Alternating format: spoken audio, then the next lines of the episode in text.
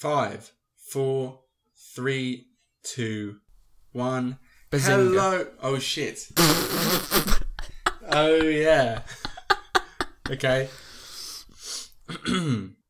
5, 4, 3, 2, 1. Bazinga.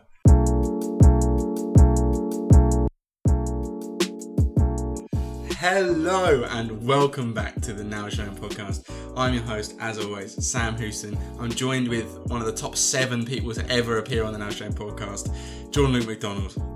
Well, that is the most excellent compliment ever, dudes. Yeah, I could have said top 6 and then maybe everyone could be thinking, who could it be? Perhaps it was Johnny doesn't get my top 7 or something, but...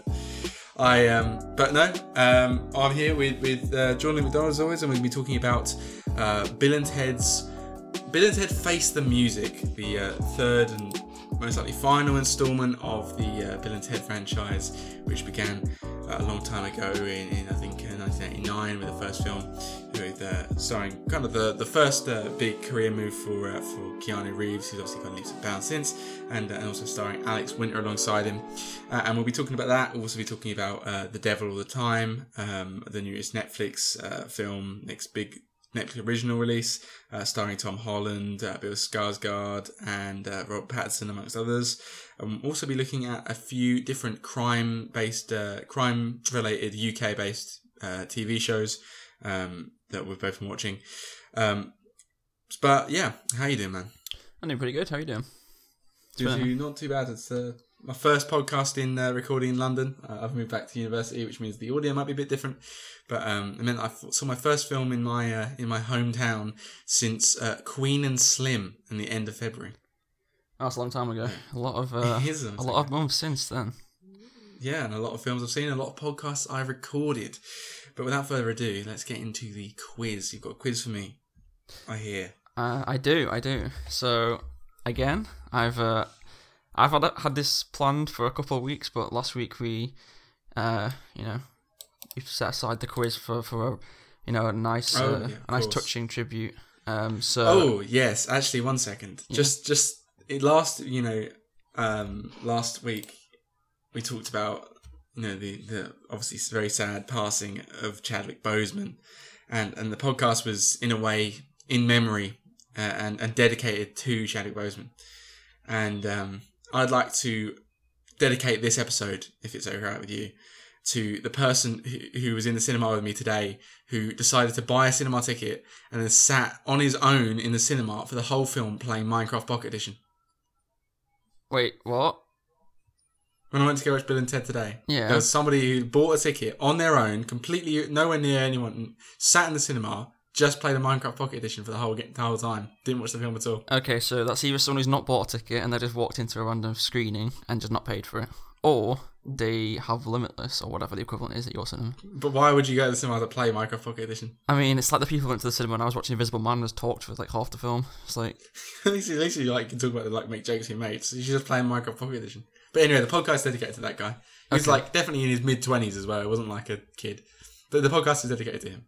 Awesome. That's an equally fitting tribute compared to the last podcast. But yes. This week, anyway, we return with the quiz in its place. And this week, we've got... So, I've got some quotes here from films. But, however... Yeah. They aren't actually the quote from the film. They're misquotes that are very commonly misquoted. Ooh, I see. And can I tell you what the real one is? And you have to tell me what the real quote is. So I'll give you the name of the film, and then I'll give you the misquote, and then you have to give me the actual quote.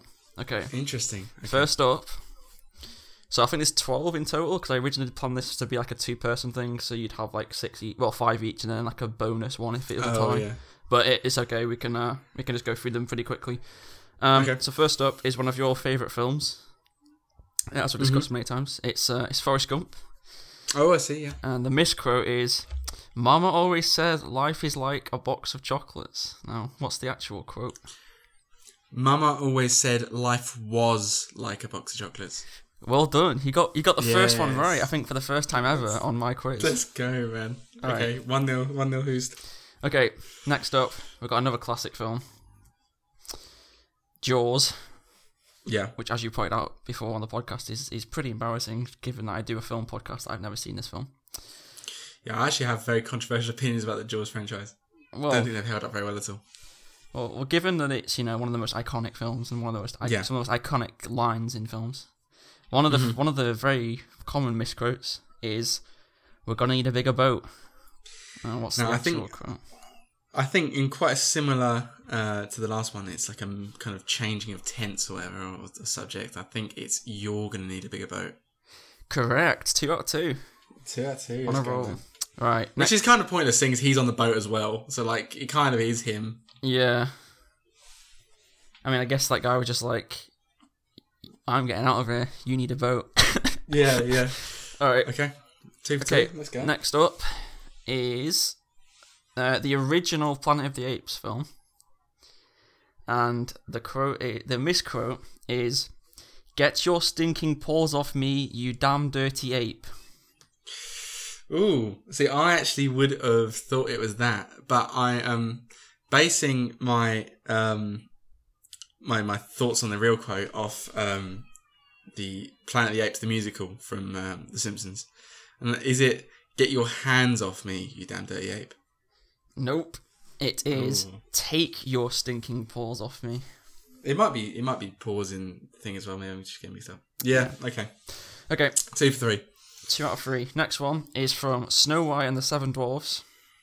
The misquote is, "Mirror, mirror on the wall, who is the fairest of them all?" Oh yeah, I know that this is a misquote, and every time I have heard it, I'm like, oh my god, that's mental that everyone thinks it's that when it's actually something so different. So it's "mirror, mirror." So the one that the misquote is "Mirror, mirror on the wall, who's the fairest of them all?" Is that what you said? Who is the fairest of them all? Yeah. Is it "Mirror, mirror on the wall, I am the fairest of them all"? Nope. Oh. It is "Magic mirror on the wall." Yes, that's it. That is it. Yeah, everybody gets that wrong. Yeah, that's mental. It's like one of those Mandela effect things. But then there was a film like in the past 12 months. I can't remember what it was called. It might have been called The Mandela Effect. I can't remember. But it was like basically some guy, like, I think I've talked about it before actually, and I can never remember what it's called because it didn't look very good. But it's like some weird psychological thriller slash horror slash I don't know what it's supposed to be. But some guy like starts like questioning things that are happening, or like, that didn't happen. This didn't happen. What are you talking about? And it's actually like supposed to be like sort of exploring that phenomena. But then with that one, it's meant because there was a series called Mirror Mirror based on that. Yeah. That fairy tale. Okay, next up. So you've got 2 out of 4 so far? Yeah. Okay, next up we have Apollo 13 with the misquote. I've never seen it. With the misquote, "Houston, we have a problem." That's my last name. I fucking hear that sentence. I've actually got a cup that says "Houston, we have a problem" on it because my name's Houston. Just a funny thing, actually. This misquote was actually printed. I went to a different cinema than I usually go to watch a film this past week, and like the same sort of brand of like same branch of cinema, just a different like place. And in that cinema, they have like quotes on the walls in like the sort of entryway and where the escalators are, and this was actually on the wall. Like the misquote was on the wall. Yeah, see, I'm really surprised that it's a misquote. I didn't know it's a misquote. I really don't know. Houston, there is a problem. Oh, you're close. It's "Houston, we've had a problem." I see. Okay, so some of these are quite tough, especially when I've seen the films. But okay, I'm on a 3-loss streak. Okay, next up we've got Aliens. Misquote is, "Stay away from her, you bitch." It's quite generic. Is that a well-known quote? Fucking, I don't know. "Stay away from me, you twat." I don't know. I give you a clue. It's not the expletive, which is the wrong part. Think about it like along the lines of what you've been doing before. So like, there's one. So "Stay away from her, you bitch." Yeah. "Get away from her, you bitch." Yes. Let's go, man. Okay. 3 for 6. Yeah. Was that 50%? Right. 50-50. Next up, we've got The Empire Strikes Back. "I am your father." Yeah, okay. Well, kind of. So the misquote is, "Luke, I am your father." And the real one just says. So there is a word that is changed in that quote in the film. Because I know he doesn't say Luke. Yeah. He has something else. Obi-Wan told him you killed him. No, I am your father. Yeah. Okay. Let's go. So that's, man. That's four out of seven. Okay. Yeah. Next up, we have Dirty Dancing. The misquote of nobody puts baby in the corner. I always hear that quote all the time, and I have no idea what it means. I have seen the film, I can't remember it. It's like they go to a bar or something, and then they try to put them in the corner table or something. I can't remember exactly. Nobody puts baby in the corner. Mm-hmm. Oh, so I'm just going to have to guess that you can't put baby in the corner? Nope. It's nobody puts baby in a corner. I see. That's a bit semantics. All right. Yeah, pretty smelly. 4 out of 8? Yeah, 4 out of 8. Yeah, so solid 50%. You're keeping that 50% up. Right. Okay. Next up, we have Silence of the Lambs, another classic that I've not seen yet. Yes, one of my favourite films. With a misquote of, hello, Clarice. Clarice. I thought it was going to be like the Chianti one. I was like, I was trying to think of like what it could be, but hello, Clarice. I can hear him say it, but he didn't say it. No. I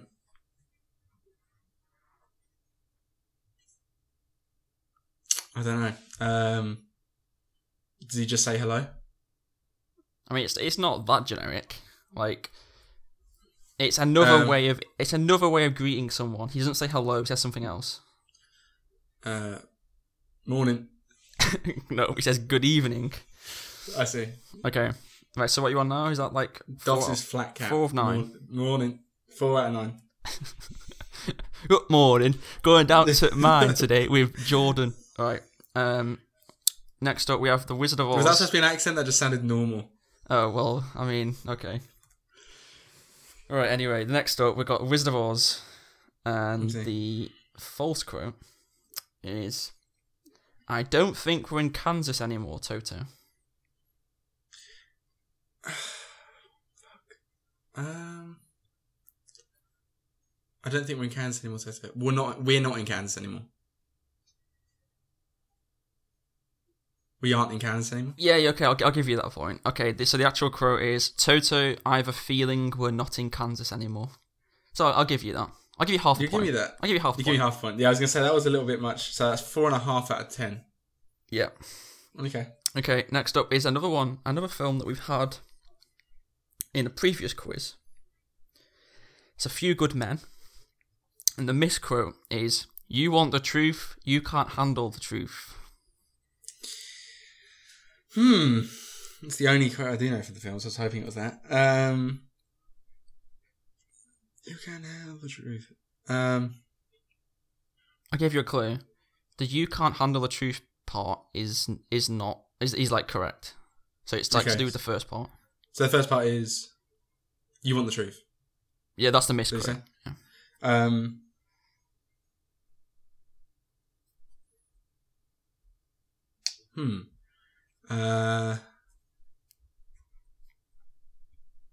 I can't tell you the truth. You can't handle the truth. Nope. The original's actually multiple characters, like two characters speaking. So the original is Jack Nicholson says, "You want answers," and then Tom Cruise says, "I want the truth," and then Nicholson says, "You can't handle the truth." Okay, so that's 4.5 out of 11. Yep. Last one. Final question, you say? Okay. Last one is from Frankenstein. And the misquote is, he's alive. The real quote is, Gordon's alive. It's alive. Yes. Let's go. So 5.5 out of 12. You know what? That's almost I'm feeling generous. I'll round it up to a 6, given the total. Let's go. 50-50. Woo. 50-50. That's pretty good, actually, given some of those were quite tricky. Especially seeing as I got, 1.5 out of 12, whatever it was on the IMDb quiz. Yeah, and also some of those films you haven't seen as well. So yes, of course. Okay, sorted. Part 13, if I know. So you're improving slowly on the quiz. I've watched more films than I had the last time I did the quiz. Next time you watch a film, you have to get the Netflix extension where you get the the screenplay alongside it. Jordan. Yes. Let's stop talking about this shit and tell me what you've been watching, Jordan. What I've been watching? Okay. Yeah. Oh, I've been watching some pretty cool stuff, actually. A lot more than I have. Do you want me to save the... The Devil All The Time? Well, obviously, yeah, I can save that for later, but do you want me to save the TV stuff? For you and you? Or... No. I think... Okay. I think get it now. Okay, I'll run through what I've been watching then. So, I've been watching... I've watched 7500 or 7500, however you want to say it, which was on Amazon Prime, featuring Joseph Gordon-Levitt, who, as I've said before on the podcast, is an actor who I think doesn't necessarily get his due credit and doesn't necessarily get some big roles in films where maybe other people get roles just on name alone, where he maybe deserves some bigger roles. This was a interesting film. It's about hijacking of a plane, and he's like the pilot, and it's all set on the plane. It's one of those kind of one location things. It had a lot of promise and a lot of potential. I think for sure Joseph Gordon-Levitt was the strongest aspect by some distance. I think it was otherwise it could have been a lot better. Like, it was generic in some parts, and some of the characters were very weak or underdeveloped or whatever. But I would still recommend giving it a watch, because I've heard potential awards talk for his performance. I don't think it's that good, but I think it's definitely, you know, like a strong performance from him, and he kind of carries it on his shoulders to some extent. So if you want to kind of, it's not necessarily an easy watch given the subject matter, but I think it's something that if you want a kind of action thriller kind of film, it's definitely worth giving a go. It's 2019 on Letterboxd, but I think it was released like 2020, because it went straight to Amazon, I think, like fairly recently. Yeah. What else have I watched? I watched Zodiac, David Fincher, one of David Fincher's films that I haven't seen before. Did you watch on telly? I watched on Netflix. Oh, I was saying, because it was on Film 4 the other day or something. I watched it on Netflix. It was one of those films where I wanted a lot more from it, and I've heard a lot of good things, so I was kind of expecting. I kind of had high expectations going in. I still enjoyed it. It was a good film, but it wasn't, for me, it wasn't one up there with, a lot of people have it as Fincher's best film. I don't necessarily agree. I think the films I've seen before it, Gone Girl, Social Network, Fight Club, and Seven, I think they're all better than it, personally. But it was still a very good film. David Fincher is one of those directors who, every film I've seen from him has been a solid 4 out of 5. Or more. Some of his, two, I think, Fight Club, Social Network, and Gone Girl are amongst my, top 20, 30, 40 films. It's funny how you left out the best of them there. Yeah, I mean, that's debatable, isn't it? I mean, let's not get into that one when you're on the podcast. But I also mentioned I like the film Seven. No, it's a good film. I think Seven kind of, where Seven didn't necessarily work as well for me was the end. I kind of didn't feel the emotional impact, and I kind of predicted it, so it didn't really hit me as hard. So I think maybe if I'd have kind of not foreseen or not, I don't know. It just didn't. The ending didn't work as well for me. Yeah, we had this conversation with Bo the other last week, and then he kept calling it a pedo, which is probably fair enough because he probably is a pedo. But anyway, yeah. Yes, so you watched Zodiac. I watched Zodiac. Then I watched the Bill and Ted, the first one and second one, because as far as I'm aware, I've never seen them before. I don't have any recollection of watching them, so I obviously had to watch those in prep for Bill and Ted Face the Music, which we're going to talk about later. And yeah, they were pretty funny. Second one for me was kind of not as good. It didn't really work as well for me. The ending of the second one was probably better than parts of the first one, but I think overall the second one wasn't as good. Kind of fell a bit flat in certain areas for me, personally. But I did enjoy both of them. They were sort of good, just sort of easy watches, and maybe don't have the nostalgia some people have of watching them, because I never really watched them when I was younger, so I don't really have that kind of nostalgic factor around them. So kind of a bit easier for me to be a bit more critical of them. But yeah, I watched those. And then what else did I watch? I watched Caliber, which is on Netflix, sort of a slow burn thriller, and it's always nice to see. It's set in Scotland, so it's always nice to see British films, especially getting big platforms on things like Netflix. 2018 film was good. I quite liked it. And like I said, it's always nice to see British films getting a bit of a platform compared to sort of big Hollywood blockbusters and stuff. And then a new film I watched in cinemas this week was Savage. This is the film I had to go to a different cinema for because they weren't showing it in my local one. I haven't even heard about this. Yeah, so I hadn't heard about it, and I just popped up on, like, it was available at this other cinema, so I went to watch it. It's a directorial debut from Sam Kelly. It's inspired by true stories of New Zealand's street gangs across 30 years, and we follow one guy called Danny. And it kind of has flash points between sort of three defining sort of moments or like sort of periods of his life, as he kind of grows into this like enforcer of a New Zealand gang. Again, it was one of those films where it had a lot of potential, and I think a lot of really interesting things happen in the film, and a lot of interesting cinematography and just sort of visual representations of things, and just a really interesting character study. I think it could have been a lot better though, and but if you're able to get around to watching it as a new film, compared to some of the other new films that have been coming out, it's probably up there with amongst the better ones. So it was like the kind of like the Tenet and American Pickle. Okay, well not Tenet, but compared to like American Pickle and Unhinged and those films, like it wasn't not Baby Teeth. It wasn't significantly better than those films, but it was for me at least. Yeah, it was better than the old guard. Oh yeah, for sure.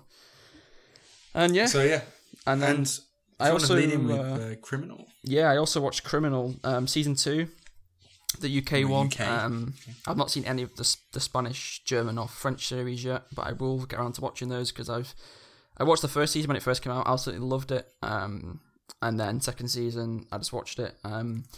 It does a really good thing, Criminal, I think, where it uses these big name actors in really sort of unfamiliar roles and sort of makes you like just it kind of just challenges you a bit, like kind of I'd say central premise of the new season is kind of the idea of like truth and lies and sort of it's like a really interesting show because obviously it's just set in the interrogation room and like the surrounding rooms, and it's just like for a TV show which is just set in an interrogation room, it could be really boring, but like they do some really really interesting like cinematic things, especially in the current season. There's like a few moments which really sort of stuck with me, so yeah, it was really good. And as I said, they have these like big name actors who like Hayley Atwell in the first season didn't even realise it was her until like, you know, after I'd watched it and sort of read up about it. David Tennant as well, obviously you've been watching Des this week. David Tennant though, probably more typically known for sort of friendlier, you know, nice characters, whereas compared someone hasn't seen Jessica Jones. Okay, well, yeah, I've not seen it, but I know that he plays a villain in that, like a whatever. But I'd say like typically he seems you know, like a nice, I've just been a dickhead, friendly character. But yeah, it does a really good thing in Criminal of like, for example, in the season 2, the new season. So the last season was 3 episodes, this season's 4 episodes of like 45 minutes each. And they have Kit Harington and I can't remember his name, but the guy who plays Raj in The Big Bang Theory, like, and they just play these characters, and like I think they somewhat have picked actors based on like previous roles and previous like viewer experiences, because especially the Kit Harington story. I won't spoil anything about what happens in the story, but the nature of the story, it kind of very much plays into his kind of like his history of as like a person and like the roles he's played, and also I can't remember the guy's name, but the guy who plays Raj in The Big Bang Theory, they kind of is like a complete opposite to what he plays in that show.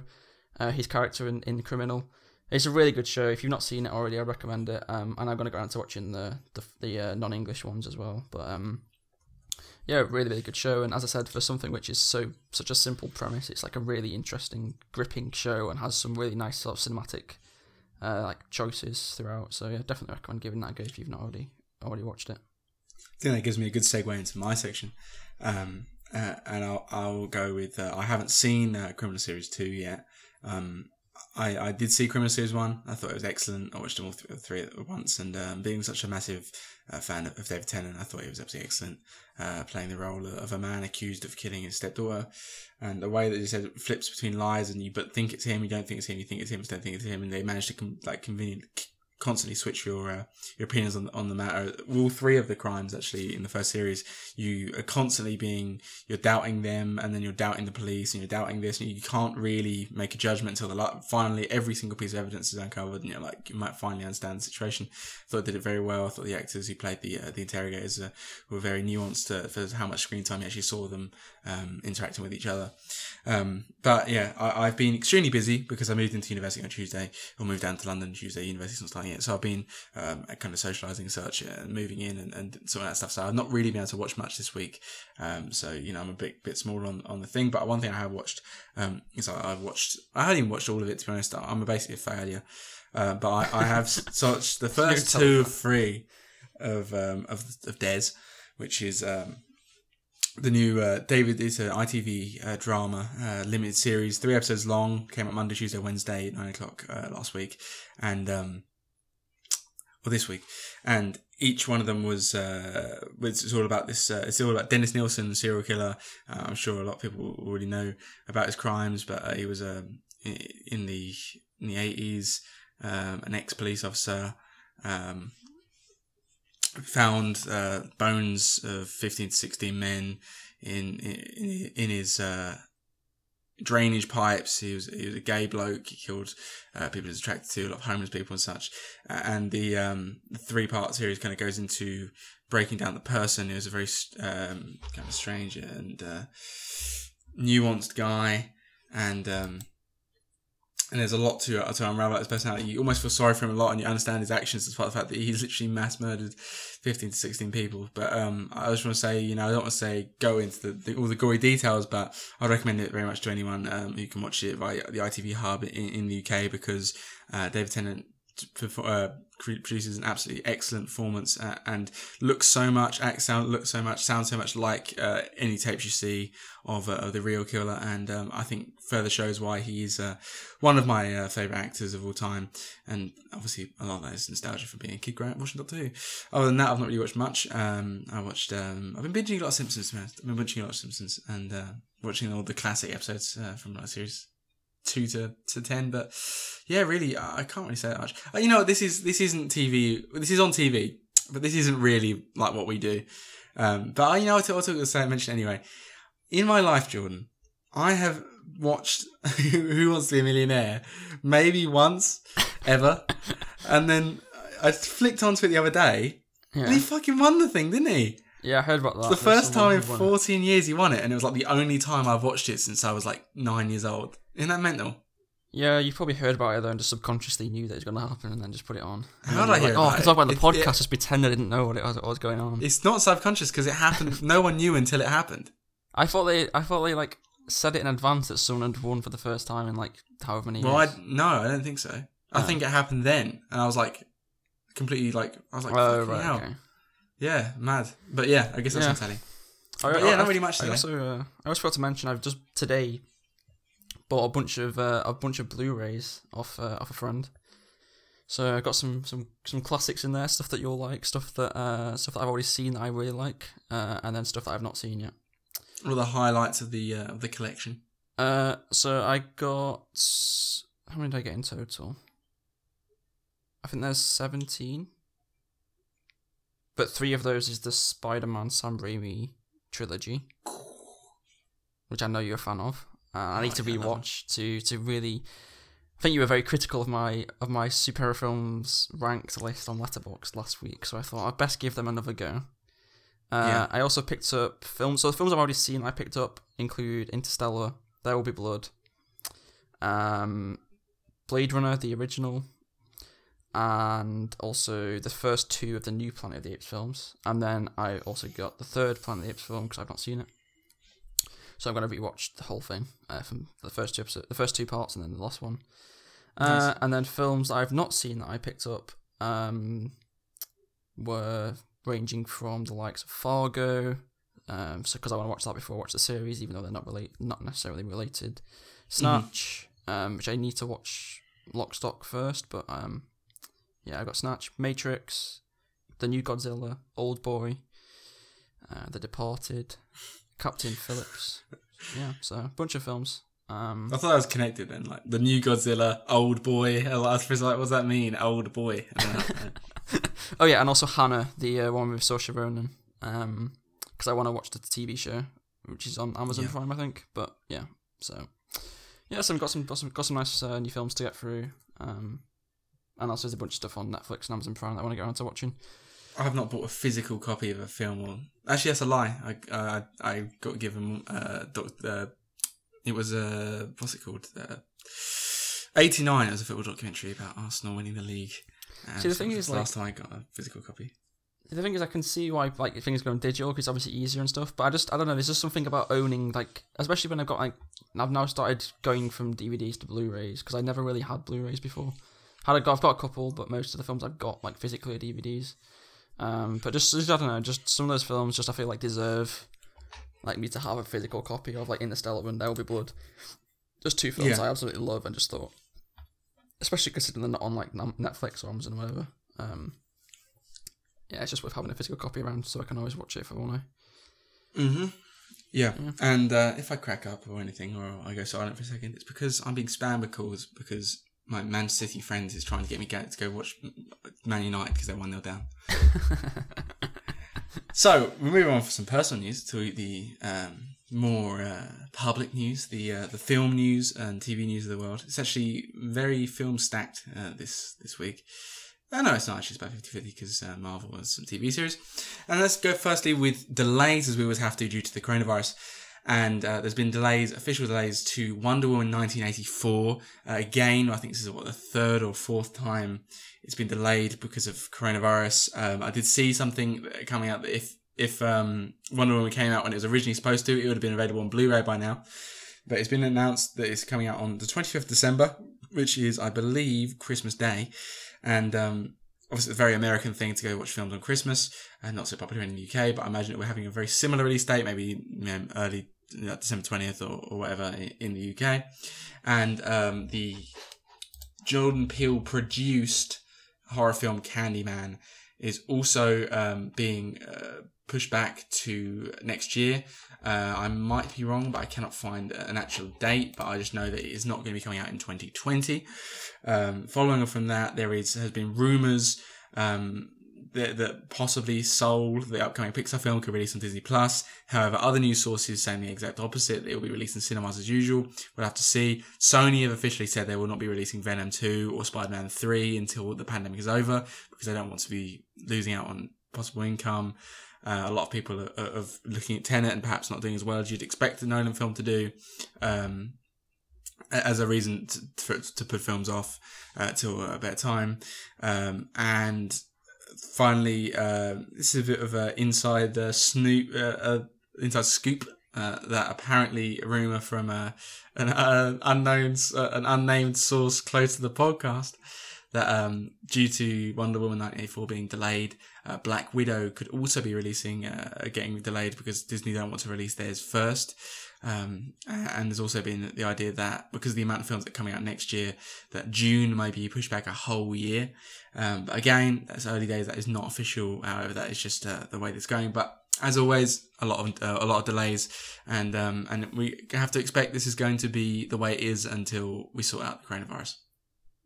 Yeah, it's a bit of a shame, really. Obviously, kind of business interests and public safety and stuff kind of dictates at the moment that stuff has to be delayed, which is obviously, like I said, it's a bit of a shame. But currently, we're still on course for films like Death on the Nile, James Bond, the new James Bond film, No Time to Die. However, I wouldn't be surprised if they do delay James Bond. I very much hope they don't, but I wouldn't be surprised. Well, yeah, I mean, my friend was saying that he reckons if a film is still listed as being released in cinemas in the UK within like a week, so like say like 7 days before, it's still saying that it's going to be out on next Monday, whatever. Then it's very unlikely that they'll reschedule at that point. So it kind of just gets a guessing game and getting like waiting until it gets a bit closer and just seeing how things develop. But hopefully I'd like to think that there'll be at least one big film coming out before Christmas. Because obviously Death of the Nile, yeah, it's you know, it's somewhat of a big film, but compared to something like Wonder Woman or Bond or Dune or whatever, then it could be a big blow. Obviously there's talk as well that there could be some more classic films coming back. There's a whole list of new and old films that have been the British film, I forgot what it stands for, BBFC, whatever that stands for, the British Board of Film Classification, is it? Yeah. Okay, I've just winged that and it's completely right. They've basically given cinemas like a list of films that they're allowed to show, and there's a bunch of, like, I was looking through the list and there's a bunch of really cool old films that I've not seen. The list is just the 8 Fast and Furious films. Yeah, I think some of them are on there. Let's go. There's a bunch of other stuff called. Obviously, all the Star Wars films are on there, and some of those have been shown in cinemas already, and they're coming to the US as well, I believe. Yeah, the US is showing Empire Strikes Back soon, which we already had. Yeah, and I missed. And yeah, there's a bunch of other films, like I think all the Nolan films are in there, and I think some of Edgar Wright's films are in there. But yeah, there's a bunch of films. So have a look online for it if you're in the UK. That could potentially be coming to your cinema. In other news, we have some Marvel. If you want to give us a whole bunch of Marvel stuff. Yeah, it seems to be at the moment that a lot of the news revolving around films and television is either delays, cancellations, or Marvel/DC news. Maybe I guess it's just quite big news that people want to hear, and it's probably they're using this downtime to push news out. I'm not really too sure. But anyway, but some bits of new news for the MCU, which is She-Hulk has now got a director and a lead. Tatiana Maslany, who is most well known for her role, award-winning role in Orphan Black, is taking the role of She-Hulk, and directing is Kat Coiro, I think that's how you say it. I don't really know so much about her, but obviously I think the way Marvel are going at the moment, especially for some of the TV shows and a couple of the films as well, going for some maybe more indie or sort of unknown, sort of lesser known directors to take the projects, which I think for certain projects like this or Miss Marvel, which we've also got news for coming up just in a second, or Moon Knight, or even Captain Marvel 2 and films like that. I think going with sort of some of these more independent voices can do good for them, so that's what they've done with She-Hulk.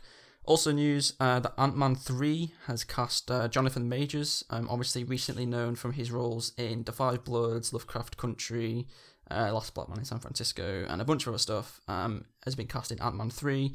Rumours, I'm pretty sure it's not been confirmed yet, but rumours suggesting that he could have been cast in the role of Kang the Conqueror, who I didn't know too much about until this past week, but having looked him up just briefly over the past few days, he seems like a really interesting character, and from what I've also been reading, people who know a lot more about comics than I do, is that a suggestion that perhaps this could be a confirmation if in some way that Ant-Man 3 is going to be introducing Young Avengers, which has been rumoured for quite a while. Obviously Ant-Man 2 critically was kind of a bit mixed, but I think with Ant-Man 3 they're going to be going for maybe introducing some new characters, pushing forward the future of the MCU, obviously post-Endgame. They need to introduce sort of some younger voices and different characters, so that's always nice to see. And finally, as I said before, Miss Marvel has a director, or should I say directors. They've landed on 4. There's 2 women, 2 men, a bunch of different voices, and so there's the duo Adil El Arbi and Bilal Fallah, who are the duo who behind this year's Bad Boys for Life, the third installment in that franchise. They're involved, and also Shamin Obaid Chinoy, who's a 2-time Oscar winner in the documentary short category, and Mira Menon, who has done various episodes of The Walking Dead, The Punisher, Titans, and a bunch of other shows. So they've kind of gone with like a panel of directors, and it's always, obviously, of course, nice to see Marvel continuing the push towards diversity and representation in its cast and crew. No news yet on who's cast as Miss Marvel, but given the recent news surrounding She-Hulk, and then of the director of She-Hulk, and then just days later, the casting of She-Hulk was announced. Maybe we'll have something similar over the coming days and weeks for Miss Marvel. I'm going to have to pull you up here on a major mistake you've been making. What's this? You've been calling her Miss Marvel. What? She is a Ms. Marvel. Oh, Ms. Marvel. I apologise. Ms. Marvel, yeah. True. And going from one superhero to another. And I mean, when we're thinking about, you know, well-known superheroes, you think Hugh Jackman as Wolverine, you think Robert Downey Jr. as Iron Man, you think Nicolas Cage as Ghost Rider. Yeah. And following on from that, Nicolas Cage, a real-life superhero and living meme, has been touted as, I believe, is... as officially cast as Joe Exotic in an upcoming Amazon TV series, kind of biopic about the life of the Tiger King. Obviously, Tiger King, Joe Exotic becoming particularly well known off of a Netflix series that came out at the beginning of the pandemic, which was massively binged by like 99% of Netflix viewers, and the concept that Netflix's main rival, Amazon, is going to be making the dramatized version of the Joe Exotic story is quite alarming, quite strange. But any opportunity to see anything more about the insane life of Joe Exotic is sure to be a good thing. And of course, any opportunity to see Nicolas Cage in on the spotlight is one that I'll accept with open arms. Petition to get Nicolas Cage in the MCU Ghost Rider.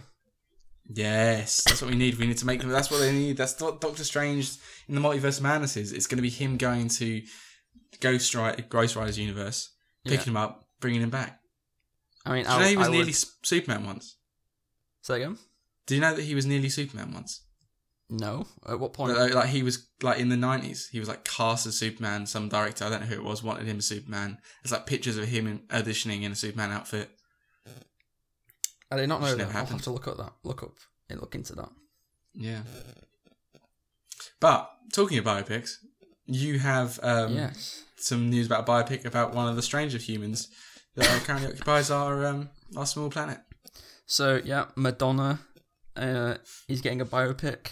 And also is going to be directing and co-writing, according to reports, her own biopic, which, you know, sure, it could maybe add some authenticity, some secrets, but I highly doubt that will be the case. I think it will be very much a ego boost and a selective representation, maybe, of her life and her career. But yeah, that's pretty much.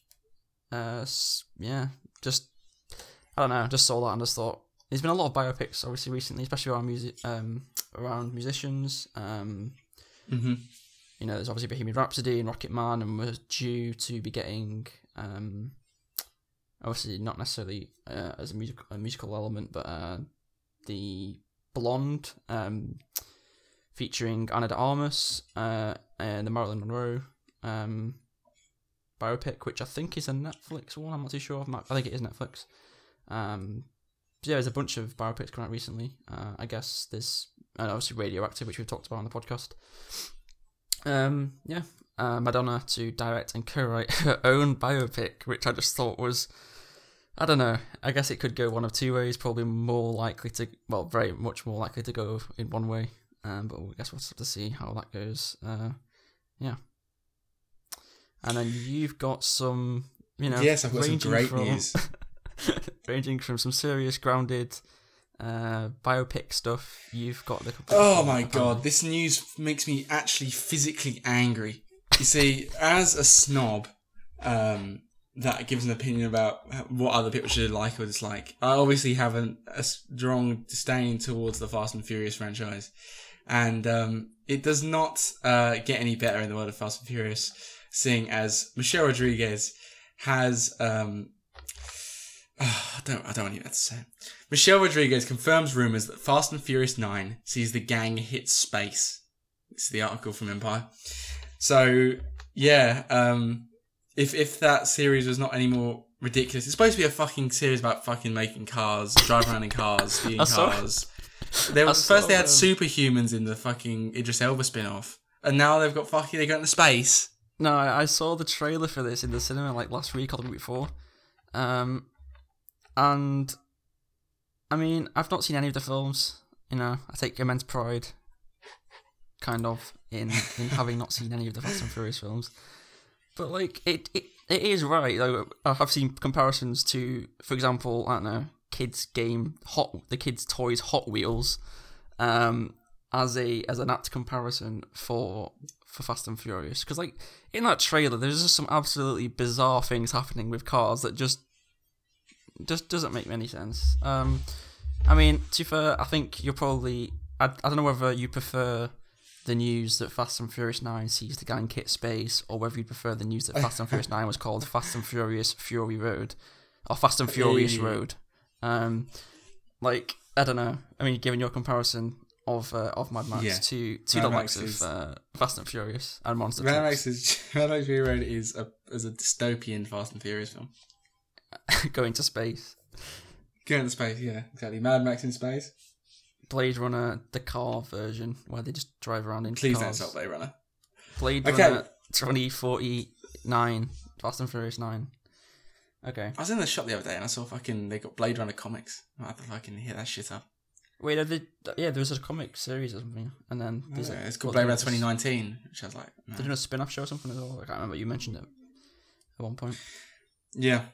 And that's it for the news this week. And we're going to be moving on to the next bit of shit, which is you are going to be doing a review of a film that I haven't got around to watching, which is The Devil All The Time, as I said previously, starring the likes of Tom Holland of Spider-Man fame, Bill Skarsgård of It fame, I guess, and Robin Pattinson of clearly Twilight fame.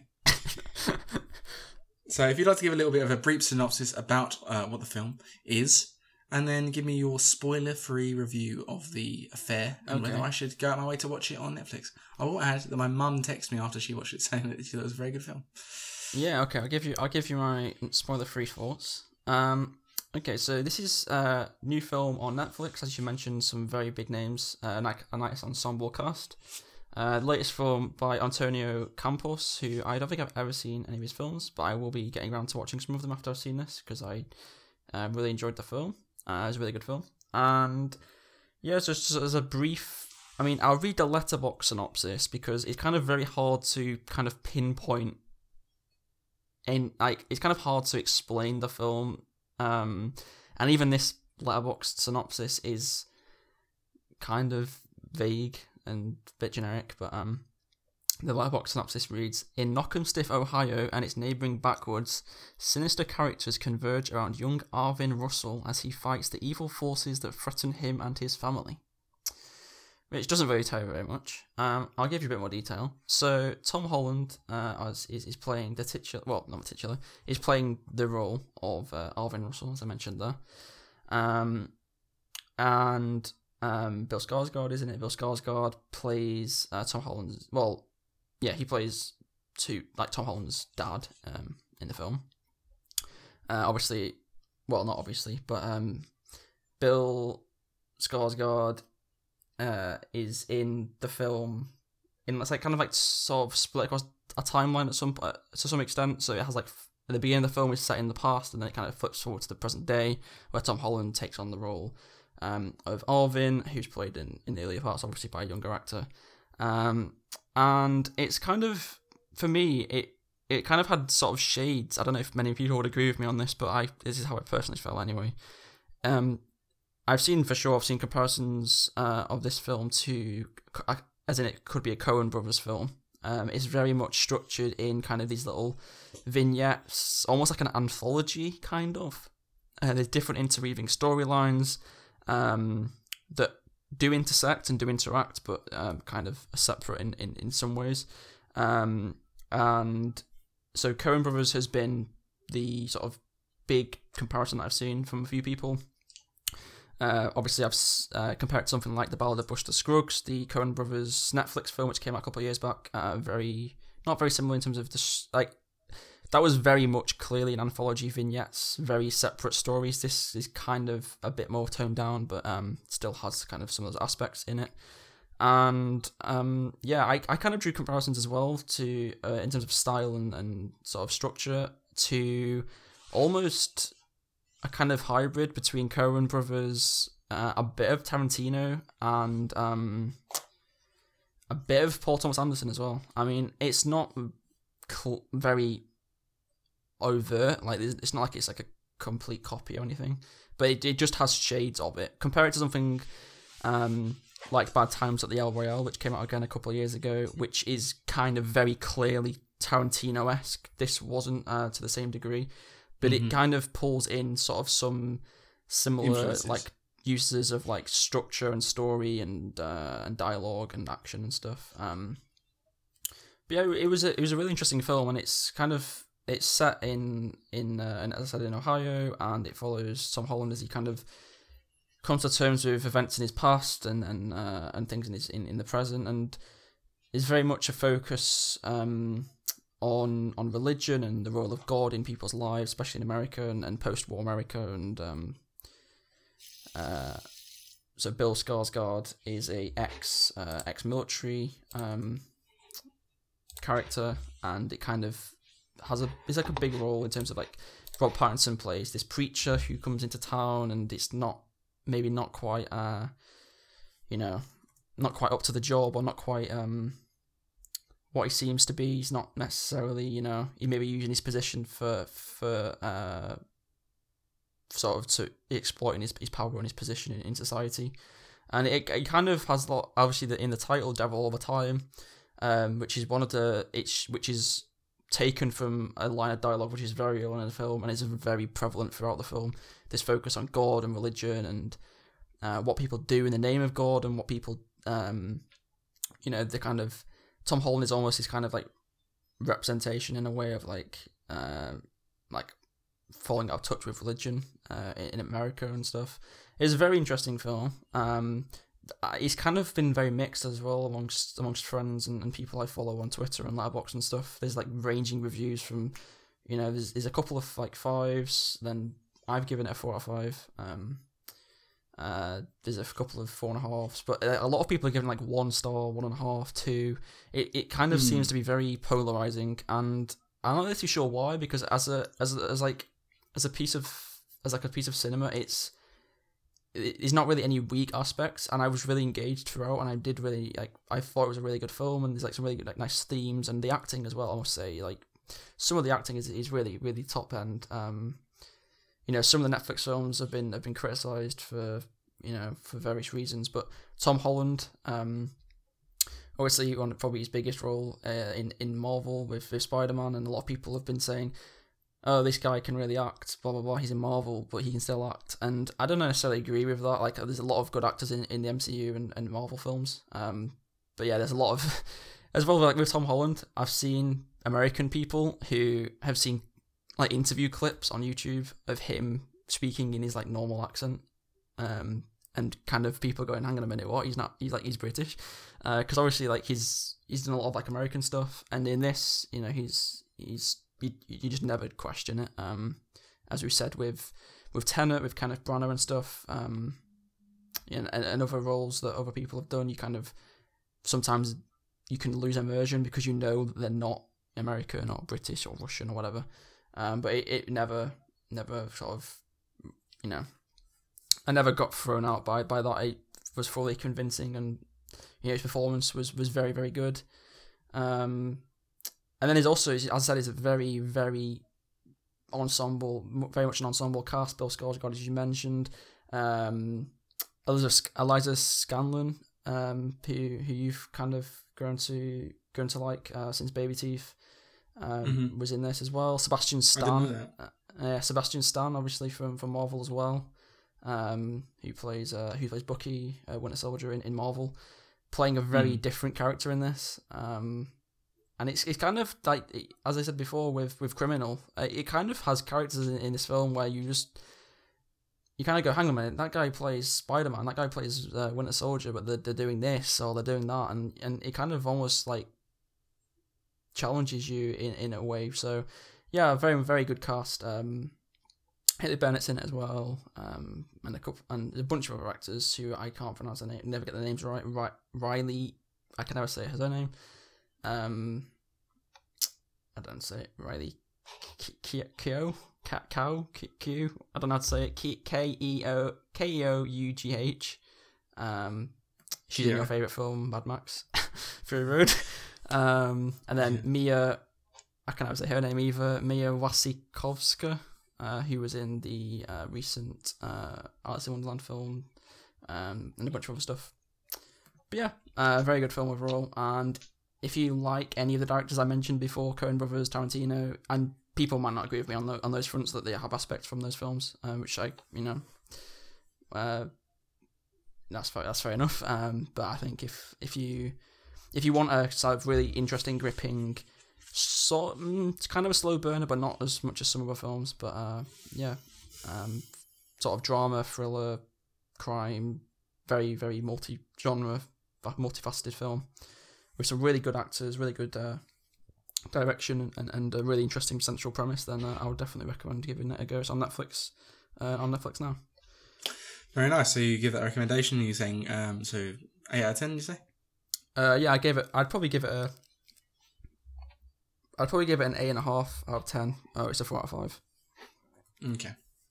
So we've got that as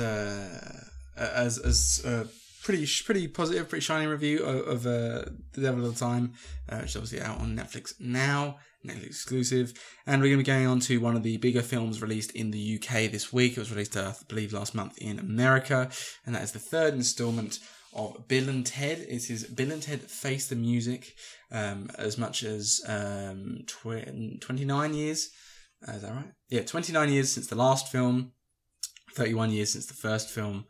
Am I doing my maths right? Yeah, that's right. I think 19. It was 89 and 91. Yeah, 29. Yeah, that's mad. 1991 being 29 years ago seems mad. So, it's been as much as 31 years since the first film. Society's moved on, but Bill and Ted have not.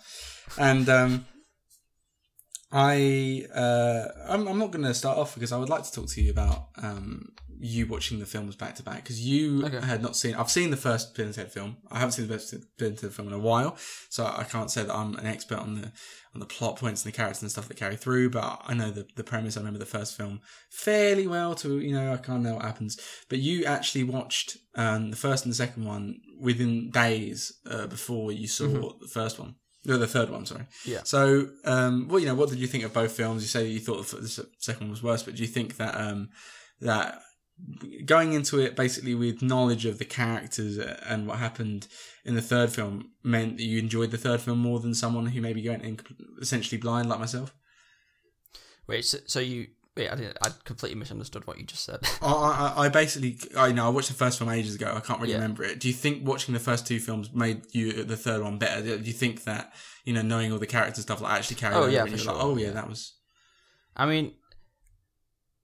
I mean, the third one you don't.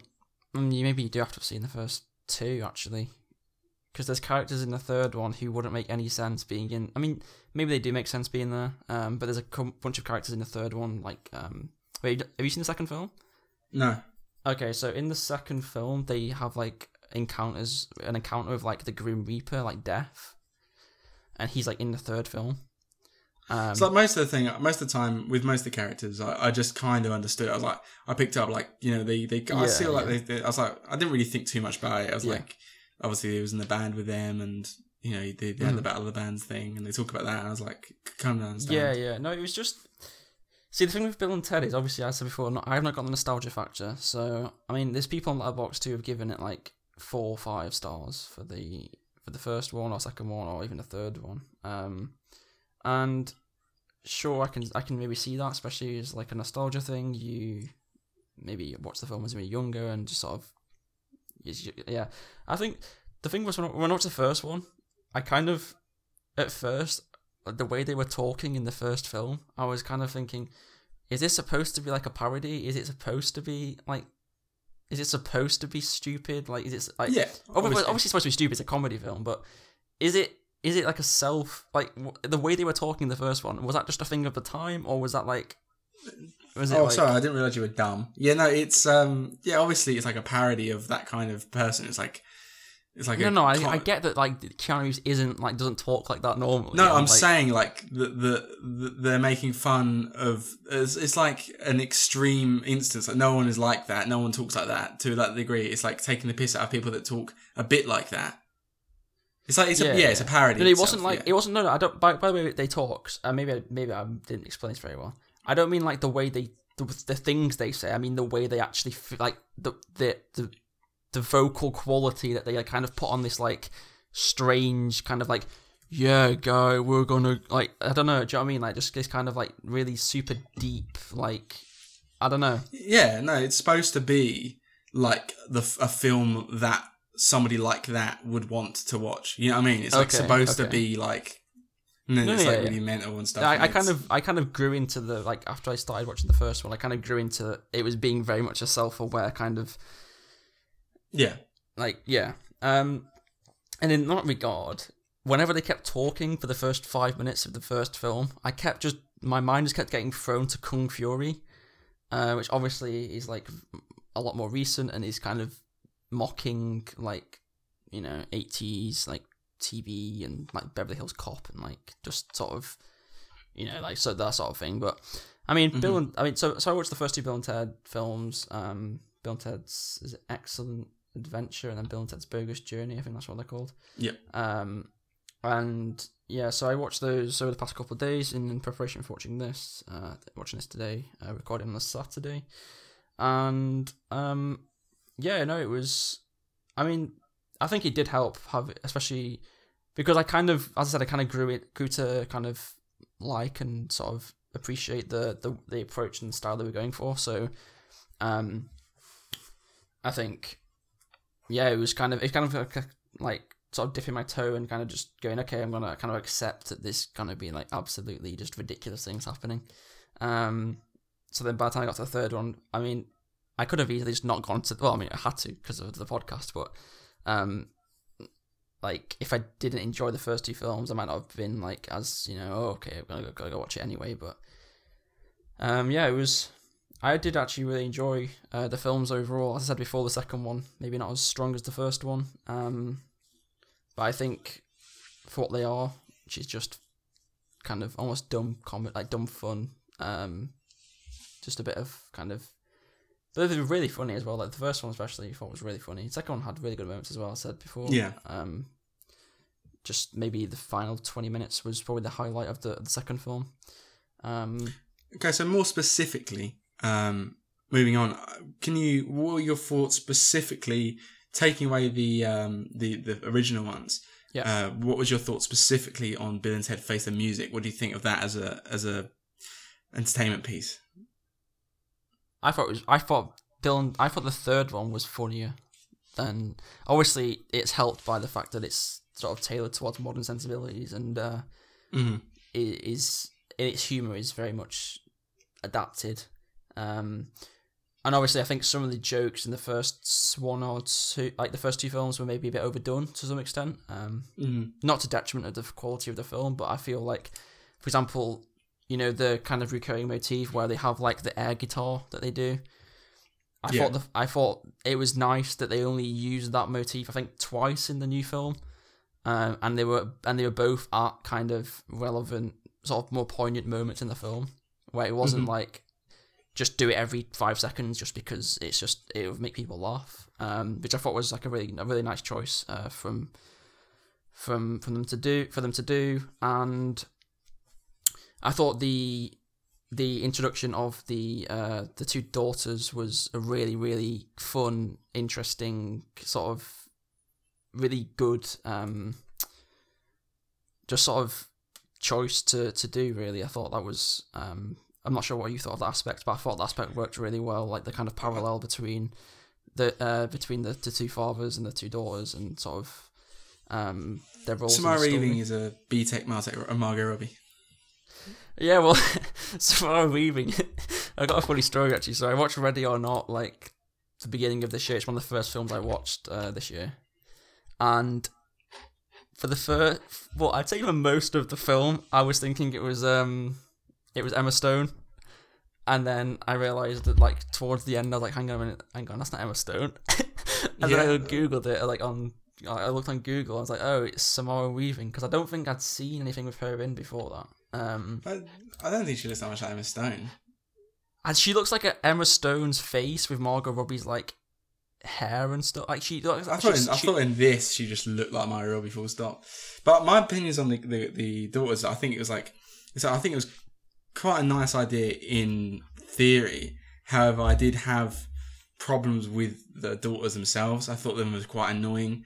I thought that, especially like with I guess it's kind of moving to my review a bit, but as I say, with Keanu Reeves and Alex Winter, it's like they're playing these 90s characters. The first one's 89, but, you know, 90s is fair, you know, close enough.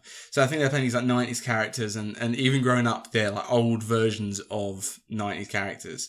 And the idea of, like, these, like, modern people and, like, young people that are, like, you know, not that much older than us, saying all these lines and bodacious and all that stuff and, you know, most ... It's like, I thought that it quite cringy. It was like, I thought that... I don't know. I like Samara Weaving a lot. I thought that... the other actress who is called Bridget Lundy Payne, you know, was fine, even though her undershirt she was wearing really annoyed me. I don't know why. The whole film I was like, why are you wearing that fucking shitty undershirt? But I don't know why. It's such a strange thing to me. But I thought that the whilst it was like an idea to carry on, and they've been talking about, I've heard that they were thinking of making a spin-off with them two, or carry on the series with them too. I thought the performances were quite annoying, personally. I just thought that it's like you're trying to force a 90s vibe into a, like, millennial, and it just didn't really work for me.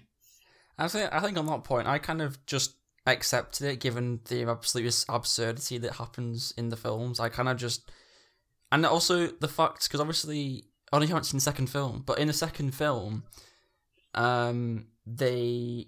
I mean, it's spoilers, but this is, like, as we said before, whatever we worked out, 20... No one gets spoilers for Bill and Ted. Yeah. Bill and Ted's bogus journey.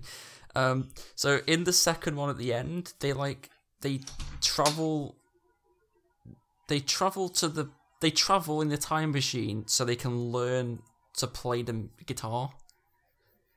So they can play at the Battle of the Bands. But then in the meantime, they also have the kids, and then when they return in, like, the present day, they're older, and they have the babies, like, on their backs, and, like, they introduced her in the film as, like, oh, this is little Bill and little Ted, or whatever they call them, or Bill, I think that's what they call them, or whatever they refer to it in the new film. Yeah, little Bill and little Ted. Yeah, and so I was kind of like. I was just wondering, because obviously they were babies, so it's kind of hard to tell whether, like, a boy or a girl or whatever, but,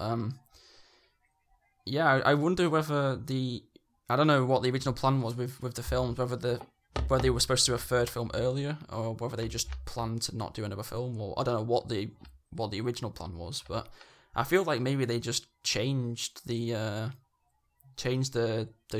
children to daughters, because I feel like at the time they probably didn't think. Do you know what I mean? They would have probably just been boys. Like, it wouldn't have... I don't know. And I kind of... That kind of... Having seen the second film, having seen that aspect of it, kind of made me a bit more willing to accept the... A bit more willing to accept the kind of, you know... The fact that they were talking like the way they were, and they kind of... You know, they've been brought up by these kind of bizarre, you know...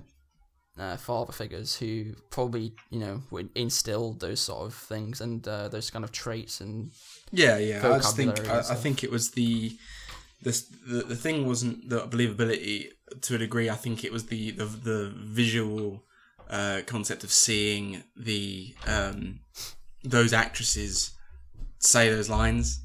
That's what was the problem. It wasn't the understandable, like, oh, this is unbelievable. It was the idea of seeing 20-somethings talking like someone that would have been 20-something 20 years ago. I just thought it was a little bit cringy at points. But I don't want to step out like I thought the film was bad. I thought the film was very good for what it was trying to be. It was trying to be a kind of almost a parody of a stoner comedy more than a stoner comedy itself. And it kind of, I think the film succeeded the most, much like the first, when it's going silly with history and, you know, instead of Napoleon and stuff like that. In the first film, it was, you know, Mozart and Jimi Hendrix. I thought that's what the strongest parts of the film, and the wacky going to other realities and stuff. Maybe I felt like the first act of the film seemed to drag on quite a bit, when they're sorting out the stuff and setting out the situation and with their wives and stuff. I felt like it took a while to get going, but I thought that after that, it kind of sped through. It's obviously quite a short film.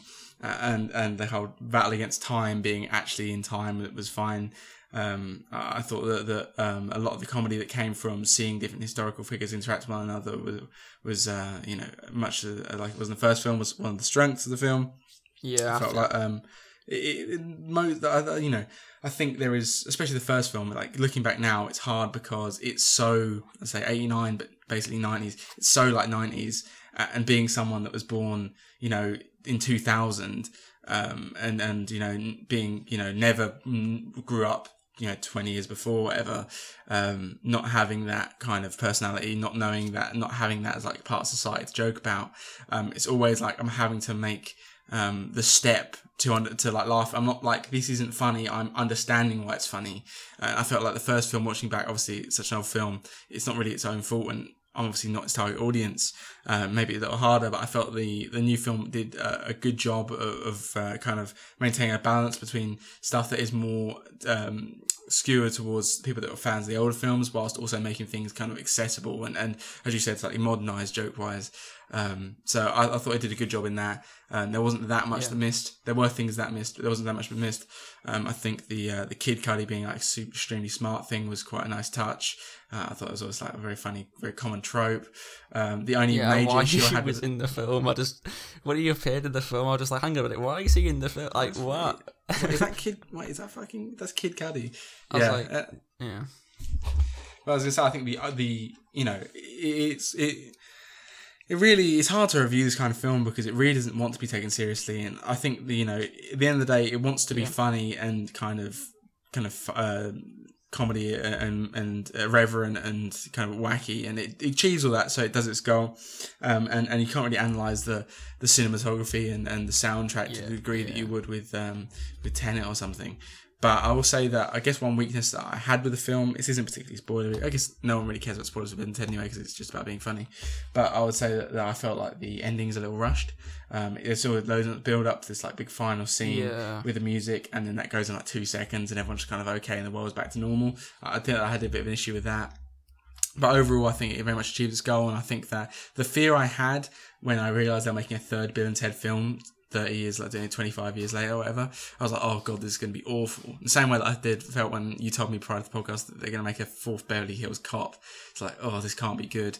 But I think they've managed to be self-referential enough and embrace the age whilst keeping some of the key things that made the first films good, and managed to modernise it to the point where it doesn't look different but still is enjoyable from today's youth. And I think that essentially it hit all the marks it was supposed to.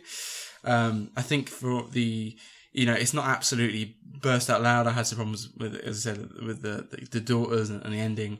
So I won't say it's a 10, but I thought, you know, because it hit all of its marks, I'd say it's probably 7.5 to an 8. Okay. I mean, so just something to pick up on what you said. So you mentioned about having like the historical figures and like, you know, having the comedy riffs between sort of interactions between musicians and stuff. I think that's something for me where the second film fell down a bit because it didn't have that aspect to it. Obviously, the first film, they have all the figures, Napoleon, and I forgot who else they get, but they get like a bunch of, obviously, of the historical figures, Lincoln and Billy the Kid and everything like that. And then in the second film, they don't really play up to that sort of aspect of it, and they bring in the hell stuff and the death stuff and sort of have it more focused on Bill and Ted themselves. And then I think the third film did a really good job of sort of combining those two aspects of the first two films, like pulling in, you know, the historical musicians and then pulling in the sort of more bizarre, like, death and hell and visiting, like, those sort of places. And, yeah, no, I think, as you said, it kind of riffed together really well, I thought. And And the ending, I agree with, was kind of a bit rushed. Felt very much kind of anticlimactic, even though it's supposed to be a big climax. But I guess given the nature of the film, you know, kind of to be expected, and maybe to some extent. Also, one thing I did quite like as well, I'm not sure if you stuck around, but did you stick around for the credits or the post-credits stuff? No, I did not. I didn't know there was any. Okay, so in the credits, I thought the credits was quite cool. So it had like, I'm assuming it was just random people who were like playing musical instruments and like just sort of goofing around. But it kind of, given the final message of Bill and Ted Face the Music, I thought it was quite a nice sort of touch to have just, you know, everyday people. Playing musical instruments and just having a good time, and you know, with friends and family and stuff. And then there's a post-credit scene as well, which was a nice sort of touching sort of finale, I guess, conclusion for Bill and Ted. I don't necessarily think. I mean, it never crossed my mind. Like when I came out, I was thinking that's probably a conclusion now for the franchise. But I maybe they, you know, there's obviously potential they could do a. Continuation with the children, but I don't think so. Given the post-credit scene that was shown, I think it's very much supposed to be a kind of end of a trilogy rather than starting something new, setting up for future characters or whatever. Well, I actually did check this out because at the start of the show I said that the final installment, but I'd looked and they and the people that made the film, I think Keanu Reeves and that said. That based on how the film does and whether fans want it, they're open to the concept of a fourth film, oh, right. Whether that be with either them or with the kids. Okay, but I mean, if they did another one, I would like them to pass the mantle on. I maybe wouldn't want them to carry on. Maybe not. Maybe they could do, but not in a, you know, not as like sort of the main protagonist of the film. Maybe just passing it on, and maybe they just sort of have like a cameo or whatever. But then I guess the issue becomes then is like, well, it's Bill and Ted. The film's called Bill and Ted. How do you go about, you know, sort of marketing that film to keep interest? Maybe people wouldn't necessarily pick up on if you know if it was rebranded or whatever, if it was retitled. Maybe they could just keep the name, or maybe they could go with the what was it, Logan and whatever it was that they used as was one of the plot points of the film. What was it, Logan and Preston and Logan? Maybe they could just rebrand it under that sort of thing if they wanted to continue forwards. But personally, I think it was a nice. I mean, I say it's like I'm a lifelong fan. I've only just watched the first two films in the past week, but I think it was a nice conclusion for the characters and for the story. And yeah, I don't know. Maybe I don't know whose idea it was in the first place to make a third film. Whether, as I said before, I'm not sure whether the original plan was 20, 30 years ago was to make more films and it just didn't happen for whatever reason, or. You know, whether someone's need a paycheck. But I think it was, as you said, it was a very sort of funny and it did its job. And I think for me, the first two films, as I said, maybe nostalgia plays a factor in this, but I think they weren't like incredible films. I think I gave the first film a 3.5 and out of 5 and the second film a 3 out of 5. I think this third installment is probably level, if not better than the first film, which means obviously it's 3.5, maybe pushing for a 4 out of 5.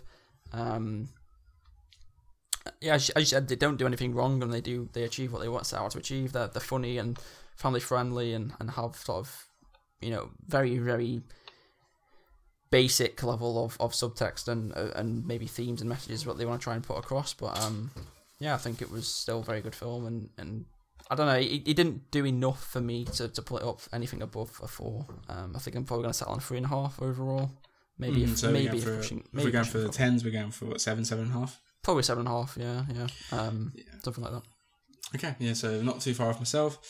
And I was going to say, it's obviously Alex Winter has done a lot of documentary work and stuff, and is kind of moving more as well, the directorial path, but obviously ultimately a very successful career. But I think with the stardom of Keanu Reeves and kind of him breaking through, I mean massively 100% breaking through with Bill and Ted and going on to much more serious work like The Matrix and John Wick and such, it's quite funny now to see him come back and kind of almost kind of cap off that what made him kind of go back to what and kind of showed a bit of respect for the franchise and kind of coming back as this kind of superstar to this comedy role, I thought was a lovely thing to see. And it probably didn't help the fact, obviously, as I've said, that I've watched the two like older films like recently. But for me, like Keanu, you know, even given his stardom and stuff, like with recent roles, you mentioned like John Wick and Matrix and so on, like these big Hollywood films that he's been involved with. I don't know, just something about like his role in this film, he just kind of sort of slipped almost like back into it, and I kind of at one point like just didn't really think about it. The fact it was Keanu just kind of going, oh, this is like Bill and Ted, do you know what I mean? Like I didn't feel like I was watching John Wick or whatever in a strange comedy film with, you know, time traveling and Death playing the bass and Death playing the bass, yeah. So, exactly. So yeah, I think positive reviews. Testament really to be able to slip into a role like that, just to fulfill and just to close out that character.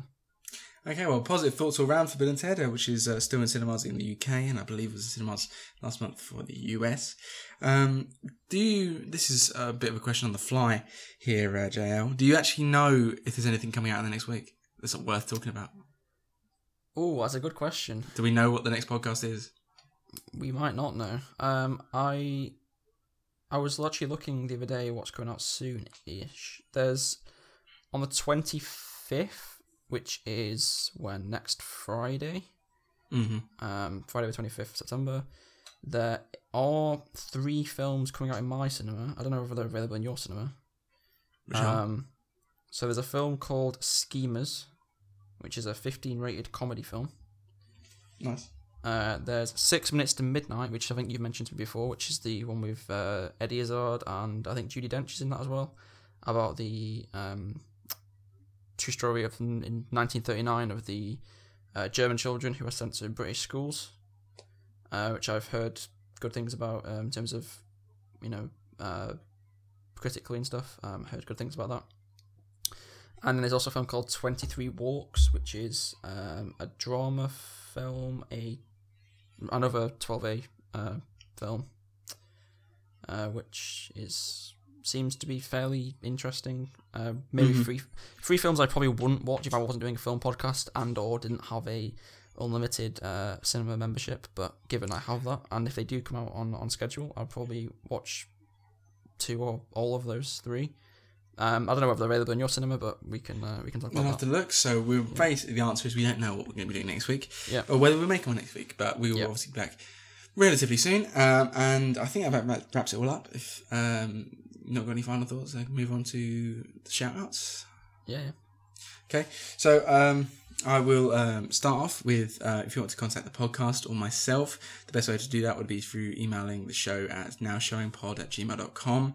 If you want to support the podcast, the best way to do that is by giving us a 5-star rating on Apple Podcasts, 5-star review, because that helps us in the rankings. Currently, we have 100%. We have the highest rated podcast in the world, joint with a lot of other people with 100% 5-star rating. And if you want to follow me on Letterboxd, you can do so at Sam Houston on Letterboxd, which is my name. If you want to contact Jordan Luke or follow him on Twitter, please do so at by Jordan Luke. He is verified because he is an extremely famous journalist. And if you want to get JL on Letterboxd, it is at JL McDonald. And if you like mixed martial arts, you can check out my Essentially Dead podcast, Gatekeepers MMA, on everywhere that you get this. And I think that's about it. Thank you very much for listening, and I will see you next time. Hopefully see you next week, but next time. Thanks, guys.